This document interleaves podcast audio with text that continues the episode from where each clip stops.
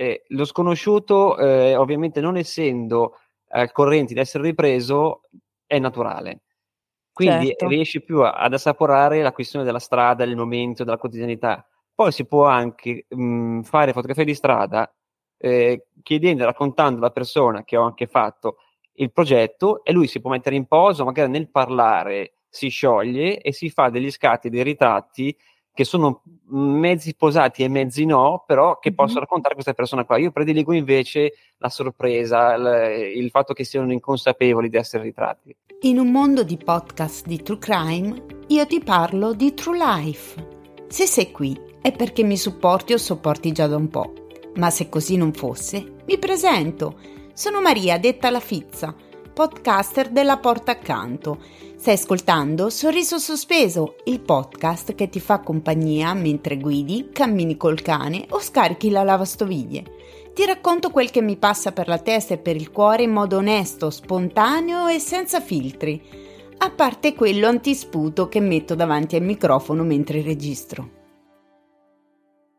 Ciao fizzati, ciao fizzate, bentornati a Sorriso Sospeso. Oggi non sono da sola, con me c'è un mio vecchio amico, mettiamola così, è una persona che ho conosciuto su Twitter, quindi adesso sto riciclando tutti i miei amici di Twitter, ormai ho finito i podcaster, no scherzo. Comunque è una persona che stimo molto perché secondo me è un grande artista e, e quindi sono molto contenta che abbia accettato il mio invito, anzi, ma mi ha anche un po' stupito se ve lo devo dire perché non l'avevo mai sentito, non so, parlare, quindi non sapevo se magari era disponibile, insomma, a, a fare questa chiacchierata con me, invece ha accettato subito, quindi io sono molto contenta di presentarvi Matteo. Ciao Matteo.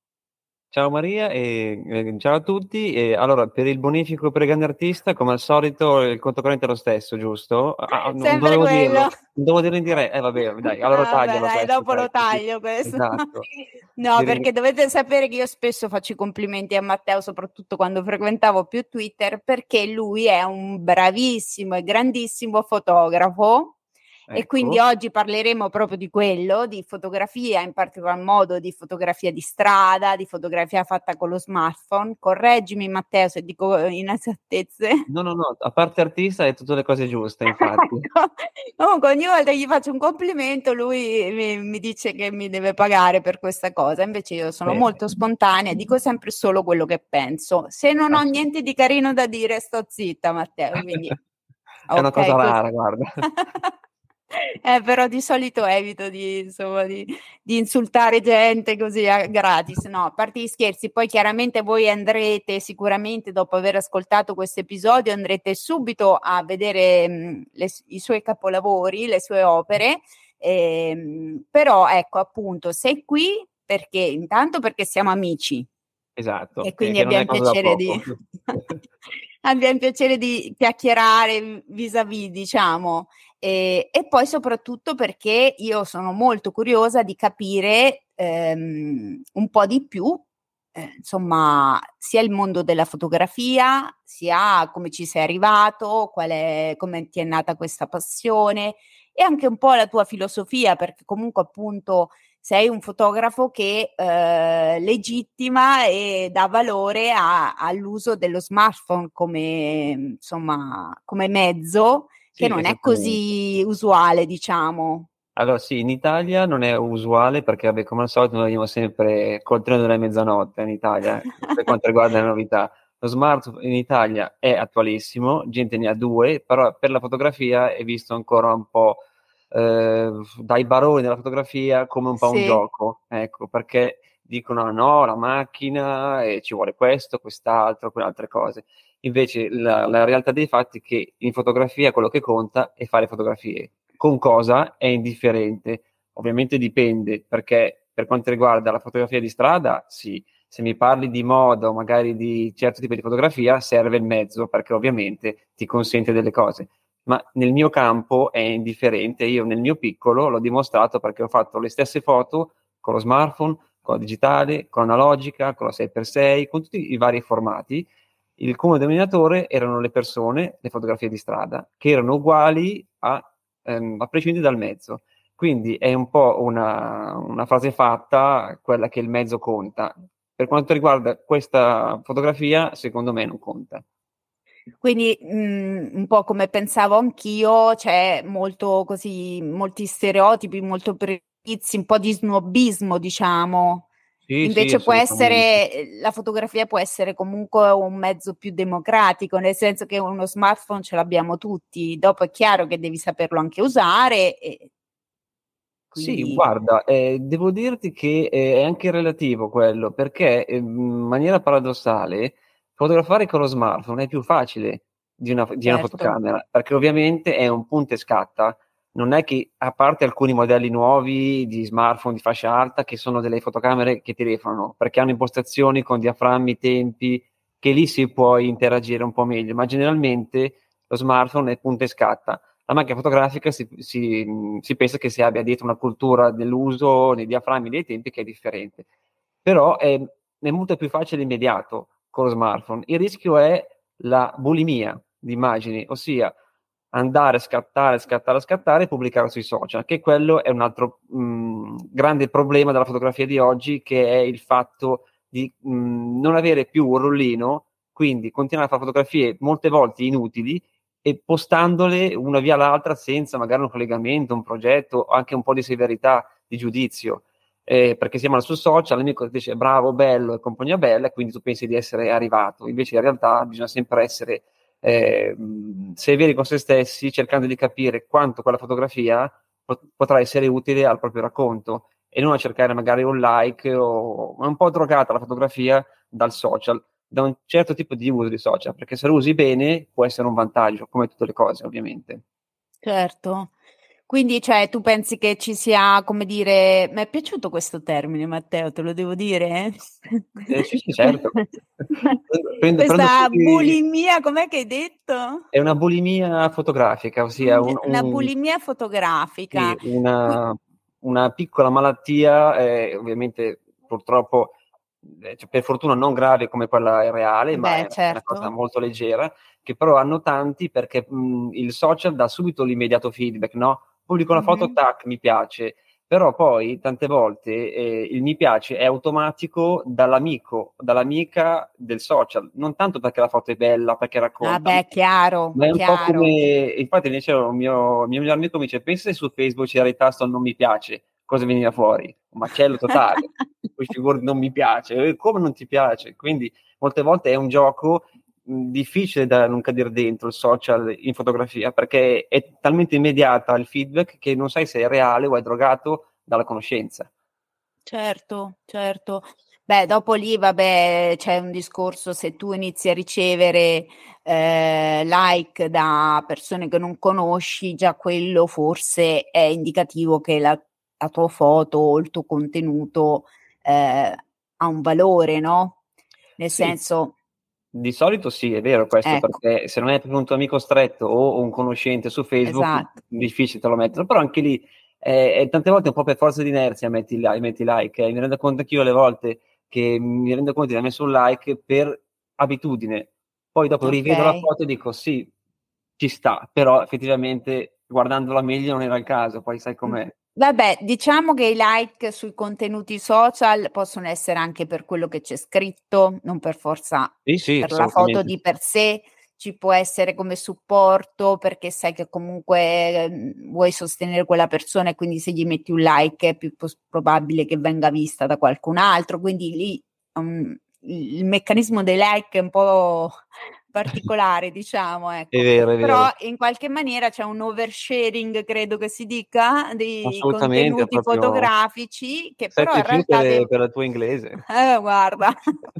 eh, che però devo dire che in qualche maniera eh, se prendiamo un social come Instagram che nasce appunto no, come social eh, di condivisione di foto, sì. Eh, ultimamente eh, diciamo che è sta un po' perdendo questa cosa delle foto per eh, privilegiare i video o le grafiche. Sì, purtroppo Instagram si è via via andando avvicinando sempre più a TikTok, che è il eh, social già. del momento, quindi le storie soverchiano le fotografie. Prima eh, Instagram era un social prettamente fotografico, Adesso sì. è un social di immagini, che sono due cose diverse. E mm. con poi l'entrata dei video, delle storie, che anche lì dipende come tu le usi, perché tutte le cose, io dico sempre che un coltello puoi, puoi usarlo per uccidere una persona e tagliare la bistecca. Quindi dipende tu come, come utilizzi le cose. Le storie eh sì. sono importanti su, su Instagram perché ti danno visibilità però poi sì. ho visto che è diventato una vetrina totale, Instagram un bazar dove tutti vendono tutto e quindi è difficile riuscire magari a mantenere la propria linea. Però con un po' di fatica si riesce, diciamo. Sì, in teoria le storie hanno anche una funzione di... Mh, adesso volevo, volevo fare la figa, ma siccome sono le nove e mezza di sera inizio a perdere i colpi e non mi vengono le parole, quindi chiedo scusa, ma eh, è così. Eh, sono più mattiniera io, mettiamo ah, così. Ad ogni modo, no. ci sentiamo. Eh sì, no, va bene. Comunque, ehm, volevo dire che le storie in teoria eh, servono anche per ehm, rafforzare il rapporto con i follower, no? Sì, Perché in teoria sì, sì. è vero che sono pubbliche, però tendenzialmente le vedono il 10% dei tuoi follower o qualcosa del genere. È vero. Quindi quelli con, pu- quelli con cui tra l'altro magari hai interagito, perché neanche lì insomma non è che proprio compari all'inizio, no? Frequenti tanta gente, vedi, mh, mhmm, segui tante persone, quindi alla fine tendenzialmente vedi sempre le stesse in base anche a quello che se gli hai messo like, se ci hai parlato in DM via dicendo. E, mh, esatto. Però è vero che dopo c'è anche da dire che chi, c'è chi ha un profilo uh, business, comunque content creator, uh, ha un, tutto un modo di usare le storie, il feed e quindi le... per chi non lo sapesse perché ho le fizzate che non sanno cos'è un feed, sarebbe la home di Instagram. tocca fare... Parla, parla pulito. ecco, tocca fare le spiegazioni perché dopo c'ho l'amica che mi dice, eh sai, quando andate un po' troppo sul tecnico, lì perdo attenzione. Quindi voglio dire, mh, mhmm, chiaramente se è un profilo privato, eh, lì di selfie io ne vedo tanti nei profili privati, diciamo veramente di tanti. Diciamo di selfie. diciamo veramente, ecco. Però va bene, senti, facciamo un piccolo passo indietro. Sì. Matteo, ma come ci sei diventato fotografo? Cioè, nel senso, una passione che avevi da quando eri ragazzino? Cioè, raccontami qualche aneddoto. Noi, siamo, noi fizzati siamo curiosi. Cosa ti è venuto in mente, dici? Di, cosa ti è venuto in mente quel giorno? No, per carità, però eh, racconta un po' la tua storia, quello che ci vuoi raccontare, dai. Allora, eh, sono nato nel lontano 1900... No, aspetta, vado un po' più avanti. No, no, diccelo, diccelo, visto che ci sei ormai. No, no, no, non rivelo l'età perché sennò perdo, perdo a pile, non va bene, non va bene. Guarda Matteo che poi vanno a vedere la foto, non è che... Eh, ma dimostro meno anni di quelli che ho, quindi mi ah, va bene. ok, allora, bene. allora, Guardate la foto, non leggete altre cose, grazie. Allora, praticamente, per fare un breve sunto, per evitare di fare i promessi sposi, eh, intorno ai 16 anni ho, ho, iniziato a fotografare grazie a, prima ancora, a mio padre che aveva una macchina vecchissima, un po' di plastica, che era una Ferragni una volta, che poi purtroppo, piccolo aneddoto, io poi ho gettato, ho perso, non so più dove vado a finire e ho scoperto che poi oltre al valore affettivo è anche un valore economico perché la Ferragna è stata una delle prime macchine italiane. Prima facevano i film per le pellicole, per, le foto, per, ehm, per il cinema, dopodiché sì. ha fatto una, una, breve escursione e ha fatto anche le macchine per poco okay. tempo, quindi ne ha fatte poche, ce n'erano poche e ha preso valore. Beh, chiusa la questione che ancora brucia. Vabbè, ma quando l'hai buttata eri giovane, eri un po' sprovveduto, eri sì, fuori... Stupido, diciamo così. Vabbè, dai. Quindi e... eh, hai iniziato con questa macchina di tuo padre. Sì. Dopodiché ehm, ho, sono passato a una mm, pesantissima eh, macchina analogica russa, una pratica che chi sa che macchina capisci perché è un, praticamente un carro armato, non si ferma mai, tutta, tutta, di ferro, era una cosa impressionante, un po' pesantina, che è stato regalo del mio migliore amico, che grazie al cielo lo è tuttora dopo più di 30 anni. Ed è lì iniziato a fotografare, ma la cosa bella, uh, proprio alla cazzo, scusa il termine, ma ci voleva Vai. proprio. Senza sapere i diaframmi, i tempi, io, um, c'è uno stigmometro che è un ago quando sì. è che quello che mh, in centro la fotografia è correttamente esposta, sopra è sovraesposta, sotto è sottoesposta. Io girando i diaframmi, senza sapere cos'erano, sì. mettevo l'ago in mezzo e bene o male le cose andavano a finire bene. Poi quando ho capito che stavo facendo delle cavolate, ho studiato da solo così erano tempi di diaframmi, ho imparato un po' la tecnica varia e ho capito cosa stavo facendo. Però sono stato un po' istinto all'inizio perché non sapevo cosa stavo certo, facendo. Cosa facendo. Certo. Però ti, ti, piaceva, cioè nel sì. senso ti divertiva questa cosa. Ma cosa pi- fotografavi a 16 anni?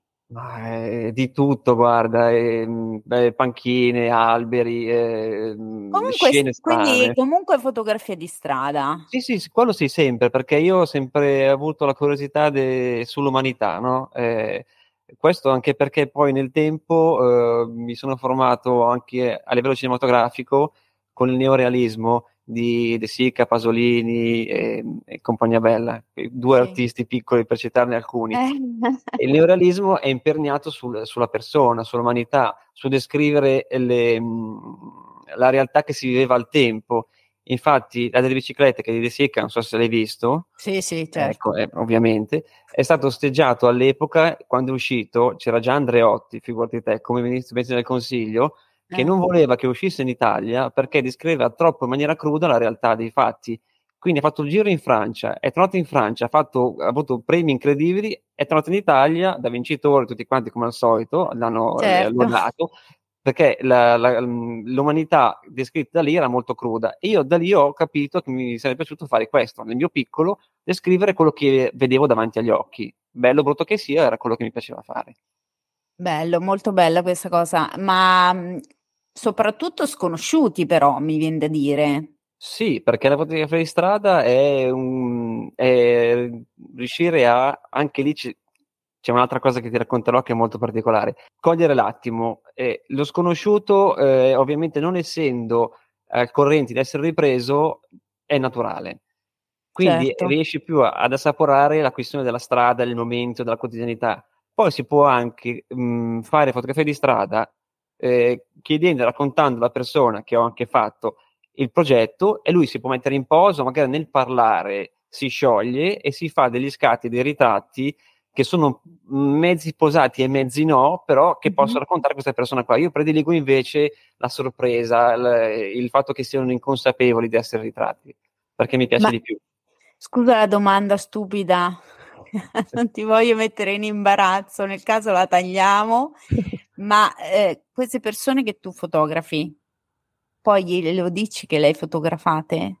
Allora, eh, è pressoché impossibile, perché dopo eh. riuscire a ritrovarli è impossibile, però eh, okay. non è che lo fermo, lo fotografo e lo fermo, perché molte volte poi se ne vanno. Mi è successo, sì. stando in un quartiere, eh, di fotografare persone poi nel, nel, tempo, d'estate, d'autunno, d'inverno e primavera, e vedere magari anche i cambiamenti che hanno fatto loro. Quella è una cosa molto particolare.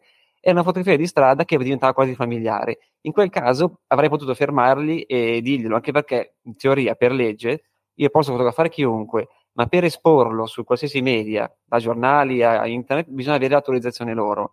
Uh-huh. Non mi è mai successo che qualcuno abbia protestato, sinceramente. Okay. Anche perché io mh, penso che se tu fai le cose con rispetto, e, sì. e con passione, e non, nessuno poi si vede ritratto male o in maniera lesiva. Ma nel caso in cui qualcuno mi contattasse, io ovviamente non ho problemi nel, nel rimuoverlo o nel chiedere autorizzazione, perché quello è come prima cosa. Come molte volte non ho fotografato situazioni che non, crede, non, ritenevo fossero rispettose per la persona. Quella Assolutamente, che, quella è la prima cosa. Eh, lo so, purtroppo è una cosa che non, non, è più molto diffusa perché la gente per il clamore è disposta a far tutto.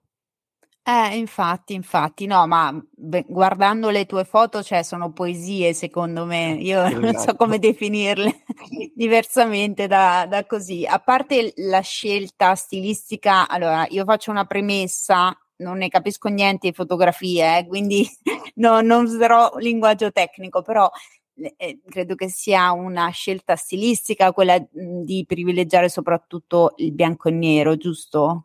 Sì, allora devo dire di sì, sono nato col bianco e nero, poi nel corso d'opera mi sono un po' evoluto al colore perché mi ero mm-hmm. un po' stufato della frase stupida, come usano la maggior parte delle persone, sempre parlando di stereotipi, che il bianco e nero fotografa l'anima, il colore e la persona, che è una grande mm. stronzata, perché... Eh, Questa è la prima volta che la sento, però io eh, meno male. del settore. È appunto per quello, sicuramente. Eh. Perché il bianco e nero, a differenza del colore, è un sicuramente offre meno distrazioni del colore, perché il bianco e nero, essendo monocromatico, può consentirti di vedere la scena nell'interezza. Il colore, se magari becchi, non so, eh, il, la famosa mm, bambina col cappotto rosso di Schindler certo. List, ti cade l'occhio su lì, quindi magari ti può distrarre, però se poi la fotografia è valida, colore bianco e nero che tenga, non c'è distrazioni. Bianco e nero poi è più visto come classico perché la fotografia è nata in bianco e nero. I grandi fotografi che noi vediamo sono in bianco e nero, quindi la scuola, il retaggio è culturale del bianco e nero, però ci sono grandi artisti, tipo Soul Later, che ti posso dire, eh, il primo, che hanno fatto dello street a colori, e anche di un certo livello. Quindi Vivian Meyer stessa, ci sono tanti di artisti che hanno fatto fotografia a colori, quindi è un po' uno stereotipo. Quindi ho fatto mh, mm, eh, bianco e nero, colore, per poi tornare al bianco e nero perché lo sentivo mio, ma l'ho fatto non perché è una cosa ruffiana, perché ho capito che era una cosa che mi apparteneva. Eh, questa è una cosa importantissima perché se ho capito bene, Matteo, vienivi dietro col ragionamento, no? Sì. Alla fine che tu sia un fotografo, che tu sia una podcaster, che tu sia uno scrittore, che tu sia uno che fa video, qualsiasi artista, chiamiamoci così, per quanto sì, paragonarmi a te, io già mi sento male, però ma voglio no, dire, siamo dei creativi, mettiamola così in un modo o nell'altro. Ehm, come dire, la cosa fondamentale che ti fa distinguere da tutti gli altri è fare quello Mhmm, dove, mhmm, come dire, fare quello che ti piace e che viene fuori chi sei tu. Ok? Sì. Quindi la scelta di, nel tuo caso, la scelta di fare il bianco e nero non è perché fa figo fare il bianco e nero, perché siccome faccio fotografia di strada, i fighi dicono che va fatta in bianco e nero, allora io faccio così. No, il bianco e nero lo scelgo perché io mi sento meglio, mi piace di più, vengo fuori meglio io nel bianco e nero. Sì, esattamente, perché il bianco e nero riesce a rendere più il sentimento che io ho quando fotografo, che è la melanconia. Che non è la, mal- eh, non, eh. È la, non è la malinconia, ma melanconia è un'altra cosa, come tu ben sai. Sì. Quindi il bianco e nero, infatti, se guardi le mie fotografie, c'è sempre quel filo conduttore che è quello, non la tristezza, che non c'entra niente, è proprio oh, la, la, melanconia, che è un, è un sentimento agrodolce, che, sì. che mi piace eh, riuscire a riprodurlo col bianco e nero col colore essendo più gioioso è più difficile. Eh, io fotografo, infatti io fotografo quasi tutto, anzi io le foto in bianco e nero non le faccio quasi mai. Bene, eh, perché, perché al contrario io mi sento a disagio nel ah. bianco e nero. Io un po' ci ho anche mezzo provato, che ne so, ogni tanto una storia, dici però non so perché è un po' come se la vedessi come una cosa, eh, non dico negativa, però se ci fai caso anche nei video, no? Sì. Eh, tipo fanno i video, poi c'è una scena dove si impappinano oppure fanno una gaffa oppure dicono una cosa, allora per cambiare, per fare stacco, quella scena lì la mandano in bianco e nero, ah, no? Sì, come sì, dire, è, vero, è più serio, è più... Sì, sì. Ecco, allora io che tendenzialmente ho questa personalità dove esuberante. Carità, eh, esuberante, insomma, il sorriso non costa niente, tutte queste robe qui. ho scelto come palette de, de, di Instagram comunque il giallo, il visto, magenta, colori insomma, sì, colori, sì, no? Quindi chiaramente io nel bianco e nero non mi ci, non mi ci trovo. Oltre spaventa, al fatto, spaventa, non, non, non, lo so, oltre al fatto è, è che lo trovo molto serio, no? Mm. E, e, quindi, e poi lo trovo, ma non è che non mi piace il bianco e nero, cioè spieghiamoci, sì, io sì, vedo sì, le tue foto, le trovo stupende, ok? Vedo dei feed dove c'è la gente che ha il bianco e nero, io lo trovo di un'eleganza, di, anche di una poesia, ti ripeto, bellissima, però è presente, non mi appartiene. Eh, infatti, anche perché dividere anche una questione filosofica, cioè eh, nel, per me non esiste il bianco e nero, esistono le sfumature. Che infatti è vero. ok, esiste l'arcobaleno, eh, esiste lo spettro, un po' come, no? come, come Jarno che fa parte dello spettro autistico, no? quindi lo spettro umano e lo spettro dei colori, per cui il bianco e nero io lo trovo troppo ingabbiato, non lo so, mi dà a livello proprio psicologico mi sento un po' ingabbiata, mettiamola sì, così. Beh, diciamo che, che è, è, vero, è, è una specie di, di, gabbia perché è un mondo chiuso rispetto a quello che può essere il colore, questo è vero, sì. Quindi poi una persona deve fare quello che più si sente e più rappresenta. Esatto. Quindi sarebbe una forzatura se facessi bianco e nero tu. Sì, no, quelle poche volte che, che lo uso, ma proprio rarissimamente, eh, di solito corrispondono però a un sentimento tendenzialmente eh, malinconico, melanconico, eh, un po' triste, cioè quindi comunque in questa cosa qui eh, sicuramente insomma sono d'accordo con te e in più volevo sottolineare per chi non lo sapesse, almeno da quello che ho potuto vedere io, eh, tu fotografi spesso persone anziane. Sì, è vero, perché mi, mi piace quel, quel, loro essere fuori dal mondo, no? Perché è un po' come mi ci sento io. Quindi sono, eh, vivono, ma sono totalmente fuori sincrono, sia come, come velocità, sia come pensiero, sia come proprio vita normale. Quindi mh, è un po' una, una, proiezione che tanto comunque io vecchio non ci diventerò, credo. per cui, Perché dici ma, così? Non lo so, credo, è la mia, è la mia diciamo, mio pensiero. Ma scherzi a parte, eh, credo che, che, il loro modo di, di, di, di vivere poi sono, eh, si prestano poi un po' meglio al mio, al mio discorso che ti dicevo della melanconia. Però esatto. non, solo, non, solo, quelli, però mi piace anche molto se guardi eh, le persone strambe, strambe in senso positivo, non in senso negativo. Eh, le persone strambe possono essere sia mh, per l'atteggiamento, sì. sia anche per come sono vestite, ma non, non vestite, eh, capiamoci, non, non faccio il, il, fenomeno del baraccone, no? quello vestito mm. magari male, no, quello non mi interessa. Però magari c'era un signore che, che ho fotografato mh, tempo fa in centro che aveva un maglione strettissimo a, a righe verdi e, e nere.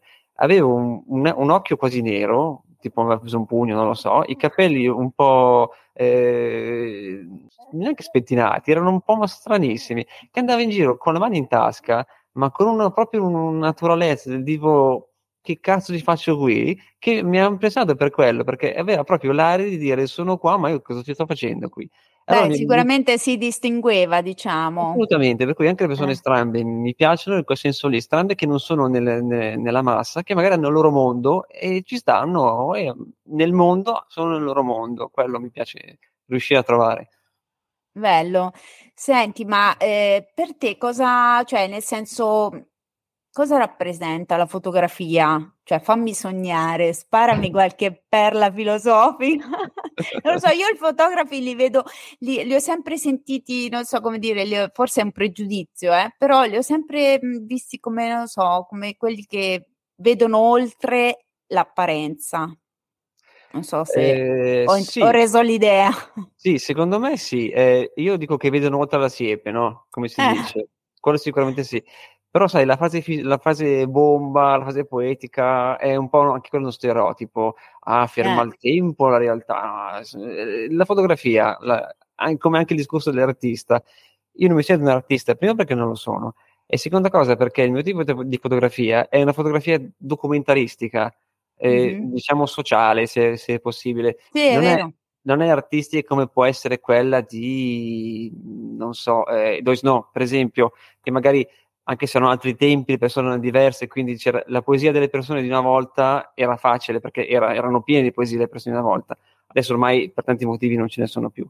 Quindi eh, mi piace magari trovare qualche spunto particolare nelle persone che sono attuali ma che possono sembrare di un tempo. Quindi eh, mi piace ritrarre le persone eh, di adesso e pensando poi che magari fra 30-40 anni qualcuno le vedrà e dirà ah guarda come erano quelle persone grazie magari a questa mia piccola fotografia quindi io ho, ho più un filone giornalistico e non poetico. Quindi la frase del difetto non mi viene perché non, non, non parterrebbe, sarebbe poi una, una sbruffonata. Va bene, dai, comunque c'è già, ci hai detto tante cose che un po' poetiche sono. Io ci voglio vedere la poesia, vabbè, Matteo, Benissimo, allora... Eh.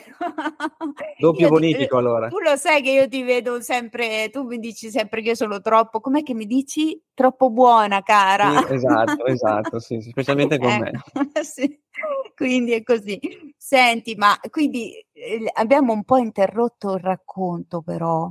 Cioè, nel mm. senso, eravamo arrivati che a 16 anni fotografavi, ma- sei arrivato ad avere una macchina che pesava un sì. botto, dopodiché, cioè, in qualche maniera è diventata la tua professione o cioè, com'è andata? Eh, l'ho affiancata da varie cose che ho, che ho, fatto. C'è sempre stata comunque la fotografia nella mia vita, sempre. A prescindere sempre. da quello che io ho fatto poi, c'è sempre stata. Eh, la cosa che mi ha inorgoglito, diciamo, è che io ho imparato tutto da solo, nel senso che ho fatto solo un corso che è stato illuminante. Eh, mm-hmm. A Milano eh, c'era un corso per il tempo libero che era mh, sotto mh, una, una tessera annuale c'erano le varie fotografie, c'erano pittura. Sì, tipo tutti... l'università dell'età sì. libera che c'è a Pesaro, esatto. tipo l'università della terza età, quelle robe lì che fanno es- questi corsi a poco, sì, a poco prezzo. Un po' prima della terza età nel mio caso. Per... No, vabbè, però per dire, sì, solito. Sì, sì, eh. sì, cioè, sicuramente, stavo scherzando. E in quel caso lì io ho fatto un corso di fotografia analogica, perché avevo una macchina analogica, e ho avuto la fortuna che i docenti erano uh, gente in pensione, della professione ma in pensione. E ha beccato, eh, non so se è ancora vivo, penso di no, si chiama Corbo ed era un fotografo del Corriere della Sera. Negli anni poi 50, 60, 70, che erano gli anni più formativi della fotografia. E quindi ehm, mi ha insegnato tante cose che dopo ho capito, eh, che mi sono state utili, in quel momento non lo capivo, oltre a sviluppare in bianco e nero, anche proprio la, la, la, la comunicazione, il linguaggio fotografico che poi io avrei manifestato dopo, l'ho messo in calce lì, in quel piccolo corso. Però a parte quello, tutto il resto l'ho imparato da solo, eh, facendo molta pratica e leggendo libri o magari osservando altri eh, fotografi famosi che potevano magari rappresentare il mio stile. E poi mh, ho cercato di, eh, di stare sulla mia via senza imitare nessuno, cosa che oggigiorno purtroppo è una cosa ancora più rara. Lo scimmiottare qualcuno perché ha, ha successo in fotografia di oggi è una cosa schifosa. Sì, eh? Sì, sì, sì, sì. C'è un fotografo Senti, chiama... ma ci sono dei contemporanei che stimi comunque? Eh, conosciuti o che conosco no, io? come ti pare, nel senso... no, no, sicuramente, sì, sì, ass- assolutamente sì, ce ne sono. Allora, io ti dico che un fotografo che io ho, ho stimato da sempre, che mh, contemporaneo ma è morto, era Mario Dondero, mm-hmm. che sicuramente poi lo conosceranno le persone. Un altro che è meno conosciuto è stato Marco Pesaresi, che era un fotografo di Rimini che ha fatto delle fotografie straordinarie, ha fatto un progetto sulle metropolitane del mondo. Ah, ecco. Mi senti? Ah, sì, sì, sì, vai. Ah, ok. Eh, dicevo Marco Pesaresi, Marco Pesaresi. Che, è un, che, è un, fotografo che ha fatto di Rimini, ha fatto le, le fotografie in tutte le metropolitane del mondo e penso che il suo libro si chiama Underground, la prefazione l'ha fatto Francis Ford Coppola, quindi non ah, però, eh. Poi purtroppo lui, mh, eh, Pesaresi, nel 2001 mi sembra, ha posto fine alla sua vita ah, okay. tuffandosi con la macchina nel porto di Rimini perché aveva avuto una vita problematica comunque. Però eh, quel tipo di, di, fotografo mi piace, che tu lo senti parlare, è semplicissimo, non se la mena. Invece oggi come oggi sono tutti professori, tutti bravissimi. C'è un fotografo che si chiama Bruce Gilden, che è americano, che sicuramente avrai mm-hmm. visto, che faceva le fotografie con il flash in faccia alle persone, sorprendendole. Eh, ha preso molto piede poi questa, questa, moda qua. Se tu guardi, potrei fare mille nomi di persone che lo fanno adesso in Italia, col flash anulare, che sparano in faccia alle persone, andando a riprendere la, la sua fotografia, che non ha okay. senso. Eh certo, perché quella è la sua firma, non la loro. è cioè. la sua e l'ha fatta a New York dove c'è un'umanità variegata, diciamo, qui sì. eh, farebbe ridere. E fa ridere perché poi loro ricalcano quello stile pensando che serva a qualcosa, ma in realtà sono delle fotocopie di qualcuno. Invece è meglio fare del proprio che fare qua di altri. Certo, ma quello e... in generale proprio in tutte sì, le discipline, sì, mi viene da dire. Quindi io nel tempo ho attraversato, partendo da quella macchina là, che ti dicevo la pratica dai 16 anni, poi ai 20 ho fatto questo corso qua e pian piano nel tempo mi sono affinato, ho sempre cercato di andare un passo oltre fino ad arrivare nel 2006 o forse 2005 allo smartphone. Eh, mm-hmm. che ho usato perché in quel momento avevo solo quello, perché okay. per varie vicissitudini ho avuto in mano solo quello per fotografare. Chi ha passione non guarda al mezzo, ma con quello che ha fa e da lì sono partito nella piccola battaglia nel cercare di sdoganare il mezzo rispetto alla fotografia e ho capito che lo smartphone poi per la mia fotografia è l'ideale perché essendo sempre con te, rapido, mh, molto immediato, è, è, molto facile che le fotografie con lo smartphone che fai non, non le fatte con la macchina fotografica perché non potevi assolutamente anche... perché non è che ti puoi portare sempre no. la macchina fotografica dietro insomma esatto. diventa complicato invece lo smartphone ce l'hai sempre dietro e quindi è più semplice, riesci meglio a cogliere l'attimo. Insomma. Esattamente, esattamente, e poi passi un po' inosservato all'inizio, anche se poi io come caratteristica, visto che è un po' un retaggio uh, culturale della fotografia analogica, mm-hmm. primo uh, scatto in digitale ma in analogico, nel senso che è, è come se avessi un rollino da 36 quando vado fuori. Sì. Pondero la fotografia, anche se è un po' un in contrasto con la fotografia di strada ponderare perché è prendere l'attimo la fotografia di strada, ma in realtà io poi um, un po' per fortuna, un po' per esperienza, quando vedo qualcuno riesco a capire che quella persona mi darà quello che io cerco. Allora lo seguo per un po' senza essere uno stalker e, e 9 su 10 quella persona fa esattamente o si mette in una posizione o si, non so, si gratta la testa, guarda in alto, si ferma o si tira sul pantalone, cioè fa qualcosa che sicuramente lo identifichi come persona particolare. E l'esperienza e appunto un po' di fortuna mi ha portato a, quasi a prevedere cosa succederà. Quindi io riesco a ponderare lo scatto e anche a comporlo come se fosse una macchina fotografica. Quindi eh, riesco a non sprecare scatti perché io lo compongo nella vecchia scuola, nella nuova scuola che è quella diciamo dello smartphone, per farti un piccolo dittico. No, ma fantastico. Senti, ma mi viene da dire, ma tu cosa fai? Cioè, tipo, esci la mattina e dici adesso vado in giro, chissà che cosa scatto. Cioè, come funziona? Dimmi un po', perché sono curiosa. Eh, no, io non mi aspetto nulla, io esco magari per fare anche altre cose, no? Insomma, vado in posta, vado in banca, okay, tutte le cose normali. Esatto, mm. sì, sì. E nel frattempo, avendo appunto dietro lo smartphone, io ce l'ho sempre carico, diciamo, quindi eh, eh, a seconda anche di cosa io sto cercando, perché magari ho un progetto in testa, allora vado fuori con già l'idea del progetto. Invece okay. molte volte vado fuori tranquillamente e trovo lo scatto o gli scatti che poi comporranno un progetto, perché poi la cosa importante, secondo me, è dare sempre una linea alle cose che si fanno. Eh, io ho un progetto che è quello di fotografare di strada, che continuo, non è mai finito, è sempre in aggiornamento, quindi ogni scatto che faccio ha una funzione di con- farlo continuare ti ripeto, a meno che non abbia io un'esigenza particolare di fare un, un progetto particolare, vado fuori e quello che succede. Non, non, non pondero nulla, diciamo. Ok. Senti, ma tu hai fatto delle mostre? Eh, sì, non tante come avrei dovuto e voluto, ma sì, mh, mm, qualcosa ne ho fatte. E adesso eh, mi sto muovendo perché mh, mm, da, quest- da, maggio sono entrato a far parte di un'agenzia web che si chiama Monochrome e Italia.com eh, che è nata appunto a maggio, e, mh, tutta dedicata alla fotografia di strada in bianco e nero. E grazie a questa nuova agenzia eh, ci sono delle mostre, eh, a parte che nel mio spazio ci sono già delle brochure dove scaricare eh, le mie monografie. grazie a questa, appunto, a questa agenzia si fanno delle mostre, si organizzano degli eventi interessanti appunto su questo tema, che è la fotografia di strada. Ah caspita, interessante. Senti, ma ho una domanda. Il periodo pandemia. Sì. Com'è andata? Cioè, nel senso, eh, la strada si è un po' fermata, no? Eh, sì, sicuramente sì. Qual è stato un periodo fermo per forza di cose, ovviamente, mm-hmm.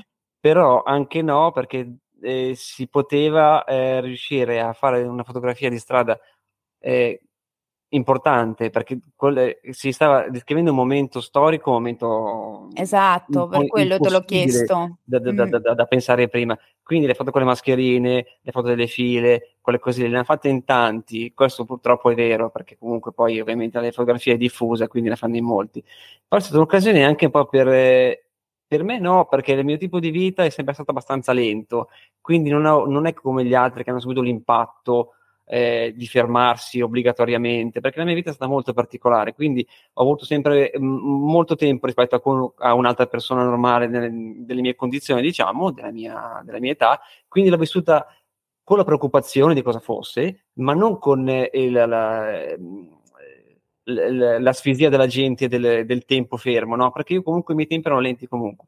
cercando di ritrarre quello che, stavo, che stava succedendo. Qualcosa ho fatto, mh, volevo fare di più, ma poi dopo alcune cose mi hanno impedito, diciamo in sostanza. Ok.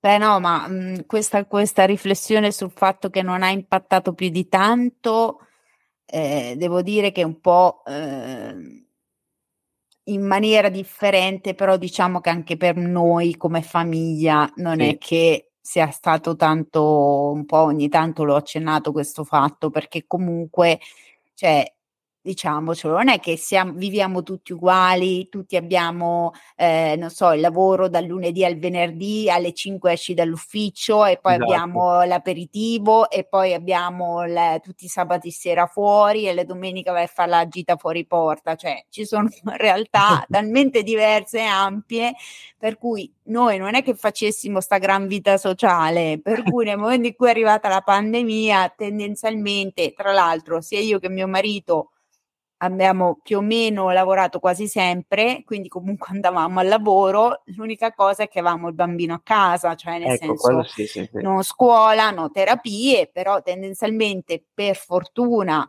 il bambino a casa ci sta da Dio, quindi e non mi pareva vero di stare a casa, per cui chiaramente lui era abbastanza tranquillo, però insomma era più la preoccupazione della situazione che stava accadendo, tutti abbiamo avuto delle perdite, no?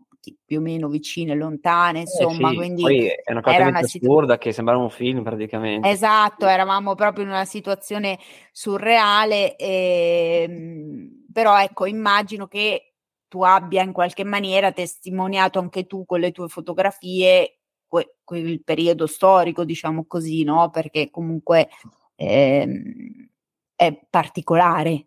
Sì, quello sì, io poi l'ho usato quel tempo anche per costruire qualcosa poi che è venuto dopo, quindi ho sfruttato quel tempo un po', diciamo, morto, anche se ti ripeto, per quanto mi riguarda, grazie al cielo, non era qualcosa di stravolgente come tempi, come velocità, per quello, mm-hmm. perché era qualcosa che dopo mi è, mi è, venuto utile più tardi. Però sì, qualcosa ho raccontato anch'io, anche se ci sono un mare di fotografie della pandemia, appunto per quello, perché certo. la fotografia ormai è diffusissima. Eh sì, e questa cosa non ti piace? Eh, Ni. Ni, diciamo. Eh, allora, c'è i pro e i contro. Il fatto che la fotografia è più, più fruibile è più democratica perché prima, essendo molto costosa, molti non potevano permettersela, non era giusto. Però mm-hmm. poi, allargando i cordoni della borsa, sono entrati tanti che prima non sarebbero entrati. Quindi eh, è difficile stabilire se è più un danno o un beneficio. Eh, quello non lo, po- non lo, posso dire io, io ho la mia idea, ma taccio. No, perché taci? Sei ospite, vuoi dire quello che ti pare, tanto non è che ci ascolta chissà chi è. Cioè... Mattarella non ci ascolta. Mattarella. No, siamo tra di noi, quindi voglio dire, puoi dire quello che ti pare. Nel caso io mi dissocio eventualmente, ma Per le querele rispondo io comunque. Ecco. Ok. No, no, diciamo che secondo me è, è un 50-50. È stato un beneficio e un danno perché dopo ha fatto entrare troppe persone eh, ansiose di essere qualcuno e pochi di persone che vorrebbero raccontare qualcosa. Quindi eh. il mix, la miscela è difficile da stabilire, sinceramente.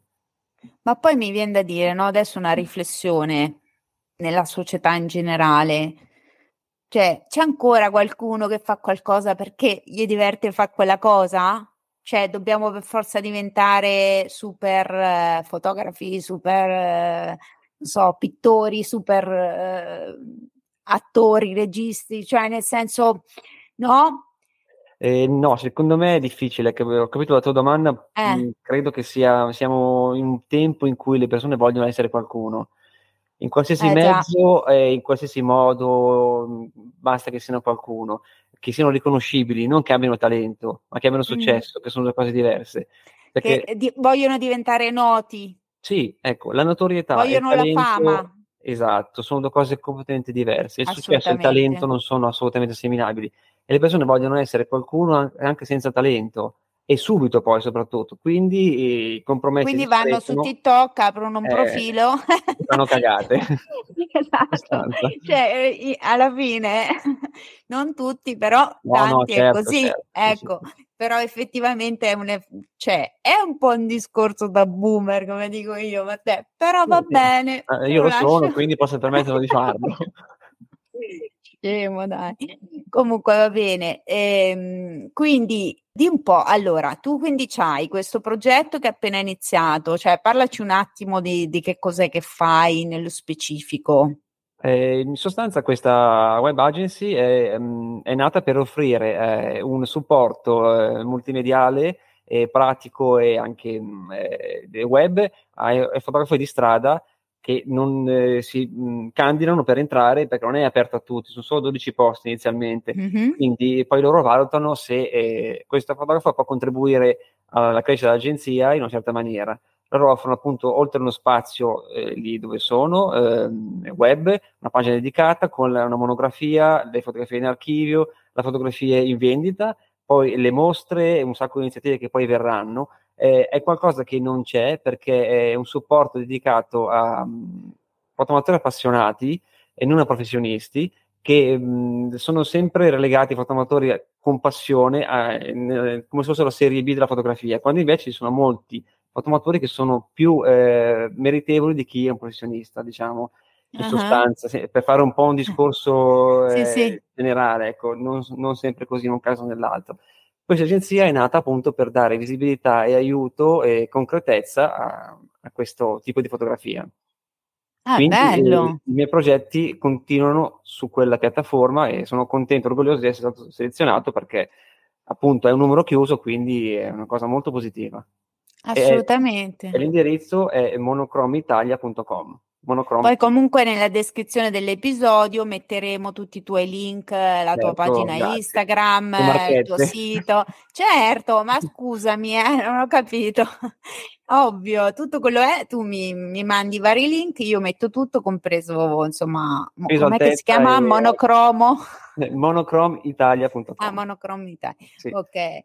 Eh, purtroppo, Matteo, tu stai a Milano, quindi non mi posso far manco che per... uno dice, no? È intervistato, cioè comunque hai chiacchierato per quasi un'ora con uno che ti ha detto che è fotografia di strada e tu che pensi? Mi potevo fare fan book.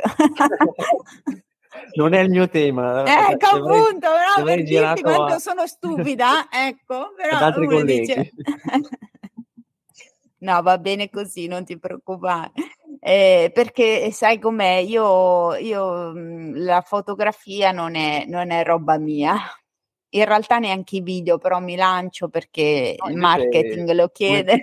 Come ti ho detto mhmm, l'altro giorno privatamente, hai fatto un grande lavoro perché in poco tempo hai, imparato a fare un podcast che non è cosa da poco, eh. ma ehm, fatto molto bene perché appunto è, è, una chiacchierata, non è un'intervista, è una cosa molto naturale e anche le persone che ascoltano, come tu mi dicevi, lo notano sì. e quindi ti faccio i complimenti perché è stata brava in poco tempo a trovare già una tua chiave e poi comunque fare delle cose interessanti e anche tecnicamente a imparare a fare una cosa che non è facile. Quindi complimenti a te. Grazie, grazie mille. Infatti io dico eh, in privato quando l'ho invitato gli ho detto Matteo tu mi hai visto nascere praticamente. Infatti appunto, appunto per quello che ho visto i passi che hai fatto sono stati enormi in poco tempo. Sì, sì, no, devo dire che mm, siamo una piccola piccola community, però a me onestamente i numeri non è che interessano, mi sono sempre interessate le relazioni. Io dico sempre che il podcast è relazione, no? Esatto. E un po' anche i social in qualche maniera, perché è vero, ok, adesso io eh, vorrei tanto provare a, ad aiutare altre persone a fare il podcast e quindi comunque il business, tutto quello che ti pare, però per me eh, rimane una questione anche lo stesso social di relazione, cioè di parlare con, eh, con con le persone, eh, Fizzati mi scrivono in DM, mi chiedono, eh, poi capirai quando metto Iarno, ciao, cioè esplode. Finita proprio, sì, si esplode, sì, esplode il, il feed.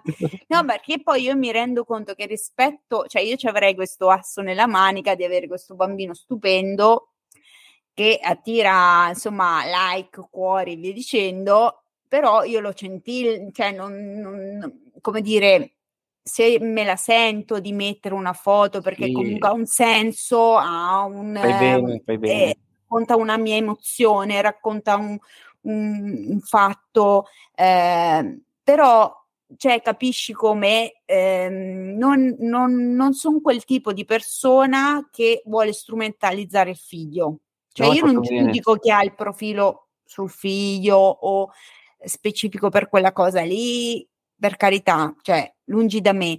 Però, come dire, mh, io voglio venire io, quindi eh. io, io, io, io, chi sono? Io sono una mamma, quindi chiaramente parlo di mio figlio, c'è la foto di mio figlio e tutto quanto, però non sono solo quello. È complementare, certo, sì, sì non è solo e anzi, cioè a me il podcast mi è servito anche per ricordarmi che sono anche una donna, che posso avere una passione, che posso avere delle amicizie, poi io quelle virtuali le gestisco meglio. quindi, Un po' come podcast, tutti, credo. Ecco, il podcast da questo punto di vista va, va molto bene, per cui insomma, però guarda, io Matteo sono son contentissima, guarda, di, che, di averti invitato, che hai accettato, che mi hai raccontato un po', insomma, la tua storia e ehm, se mai volessi fare un podcast o, per, o, la tua agenzia volesse fare un podcast, sai dove trovarmi, quindi eh, ne parliamo, sì. per quanto non sono la più grande podcaster in circolazione, però di sicuro c'è feeling, quindi que- io dico sempre che quella è la cosa più importante, quando devi lavorare con le persone ci deve essere feeling. Ah, sì, se no guarda, è, deve... è, un suicidio totale, quindi esatto,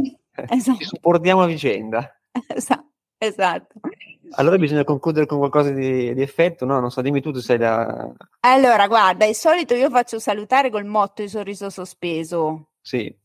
Però io no, non te l'ho detto, quindi non lo so se tu te lo ricordi. Ormai questa gaffa con tutti la facciamo, questa gag. Eh, allora ormai siamo, eh, siamo, di casa, quindi no, non me l'hai detto, no? non te l'ho detto. No. Vabbè, allora eh, facciamo che, non lo so, se te lo dico io, tu me lo dici in milanese? Eh, non è che è molto differente dall'italiano, eh. Eh vabbè, fai un po', accenta un po', accentua, non lo so, fai un le, po', vabbè. vedi te, dai. Le allora, sorriso. Ecco, prova, prova un attimino, ok? Un sorriso non costa niente.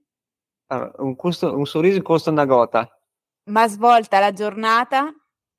Eh, adesso mi stai chiedendo un po' troppo. Cambia la giornata a chi eh. lo fa e a chi lo riceve. Ma più sei bel fare che riceverlo. Ecco. Diciamo così. Dai, va bene, su, ormai l'abbiamo detto un po' in tutti i dialetti, lingua esatto. intanto è arrivato Smigolo, ormai lo salutiamo. È, è la mascotte del, del, podcast. Ogni volta che registro con qualcuno arriva il gatto, in un modo o nell'altro è sempre qui. E, ehm, niente, io Matteo ti ringrazio tantissimo e mm, mi raccomando mandami i link da mettere sotto, se no le persone non possono venire a guardare le tue opere d'arte. Eh, d'arta, d'arte, ormai sono arrivata cotta ormai, cioè proprio Beh. strascino la lingua, sono, sono finita. Ci sta sul finale. Io scherzi no, a parte, ringrazio te dell'opportunità che mi hai dato, mi ha fatto molto piacere e mi sono trovato molto bene. Spero che chi ascolterà uh, avrà spunti di riflessione o si sarà divertito o ha passato del tempo lieto, che è quello che, che conta. Assolutamente, io sono convinta che a parte gli appassionati di fotografia che verranno ad ascoltare, grazie alla SEO, che leggeranno fotografie di strada, verranno tutti ad ascoltare, eh, io penso che i fizzati e le fizzate apprezzeranno molto la tua onestà genuina, diciamo così, il tuo pensiero rispettabilissimo e soprattutto apprezzeranno tutte le tue fotografie verranno in massa a vedere il tuo profilo nonché ultima nota di colore molto importante sarei anche un buon partito quindi se c'è qualcuno lo ascolta eh, c'è un periodo che io provavo a, a, farlo fidanzare su Twitter ma questo esatto. è un altro esatto. capitolo magari ci facciamo un'altra puntata ecco, Matteo allora fizzati se volete una seconda parte sulla vita privata di Matteo fatemelo sapere che vediamo di organizzare che sarà molto breve comunque quindi ci stai dicendo che sei ancora sulla piazza sì sì, sì eh, fa anche freddo forse sulla piazza e quindi eh. fate, fate fretta. Povero Matteo, no, è un bel ragazzo, su, su, su fatevi avanti. Ecco, okay? terzo, terzo bonifico, va bene. va bene. Ciao Fizzati, alla prossima. Ciao a tutti, ciao Maria. Ciao, sono Marito e anch'io ascolto Sorriso Sospeso. Pota, mi tocca, se no vai a sentirla te che non lo ascolto almeno io. Poi vuole che ci faccia i feedback. Ma così, sti feedback? Boh, vi racconto cosa mi è piaciuto, cosa non mi è piaciuto della puntata e sembra che è a posto così. Oh, mi raccomando, anche voi lasciatevi sti feedback, raccontateci su un po' cosa vi è piaciuto e cosa non vi è piaciuto della puntata. Ah, e non dimenticate di mettere stelline, cuoricini, tutti i peccioli le dette cagasse, che almeno è contenta.